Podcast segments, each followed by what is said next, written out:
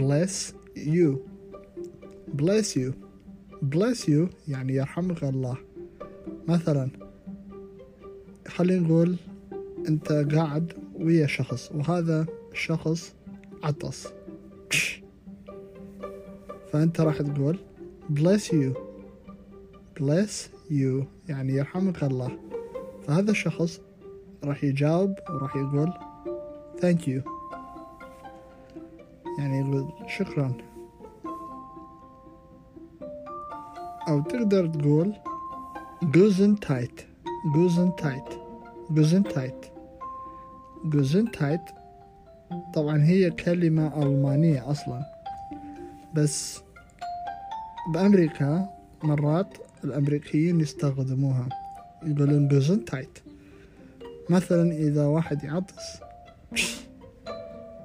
ترى أنت راح تقول Gesundheit فهو آه، يعني يرحمك الله فهذا الشخص راح يجاوب يقول thank you يعني شكرا. فتعلمنا bless you و Gesundheit يعني يرحمك الله.